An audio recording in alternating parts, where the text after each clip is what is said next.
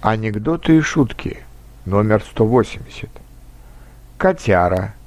Ночью отвоевывает кровать, днем ворует колбасу с бутерброда, ворует и прячет вещи. Я, кажется, воспитал гопника.